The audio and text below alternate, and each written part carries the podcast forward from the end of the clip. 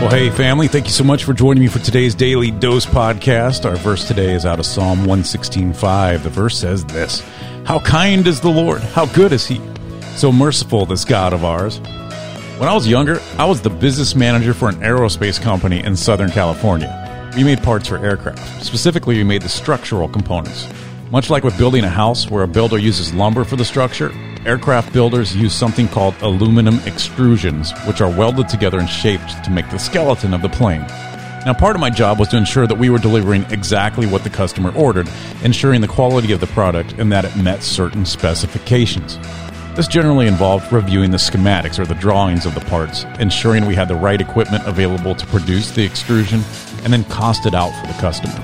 Once the review was done, we'd begin production. Now, early in my career, I made a huge mistake. See, the customer sent over the specifications for the desired part, and I went about getting it ready for production. It was a big order involving the production of about a thousand pieces. Now, the order was placed and we manufactured the parts. Now, there's just one small problem. I didn't double check the schematics, and the blueprint we were using to produce the parts, all 1,000 of them, was the wrong one. Just before we were ready to ship them to the customer, the mistake was discovered. I had to let the owner of the company know that the parts we produced were nothing more than scrap metal because they were not what the company ordered. This was going to cost the company over $80,000 in production costs alone. Ouch. The meeting with the owner went nothing like I thought. I mean, yeah, the owner was totally upset, but he was more concerned with how we could make sure it didn't happen again. He didn't want to fire me, he wanted me to learn from my mistake and grow from it. Needless to say, I never made that mistake again. See, our God works in the same way. I mean, He's kind, merciful, gracious. He's God. Yes, He sees our mistakes. Yes, He wishes we didn't make them. And yes, He still loves us. But no, He doesn't condemn us.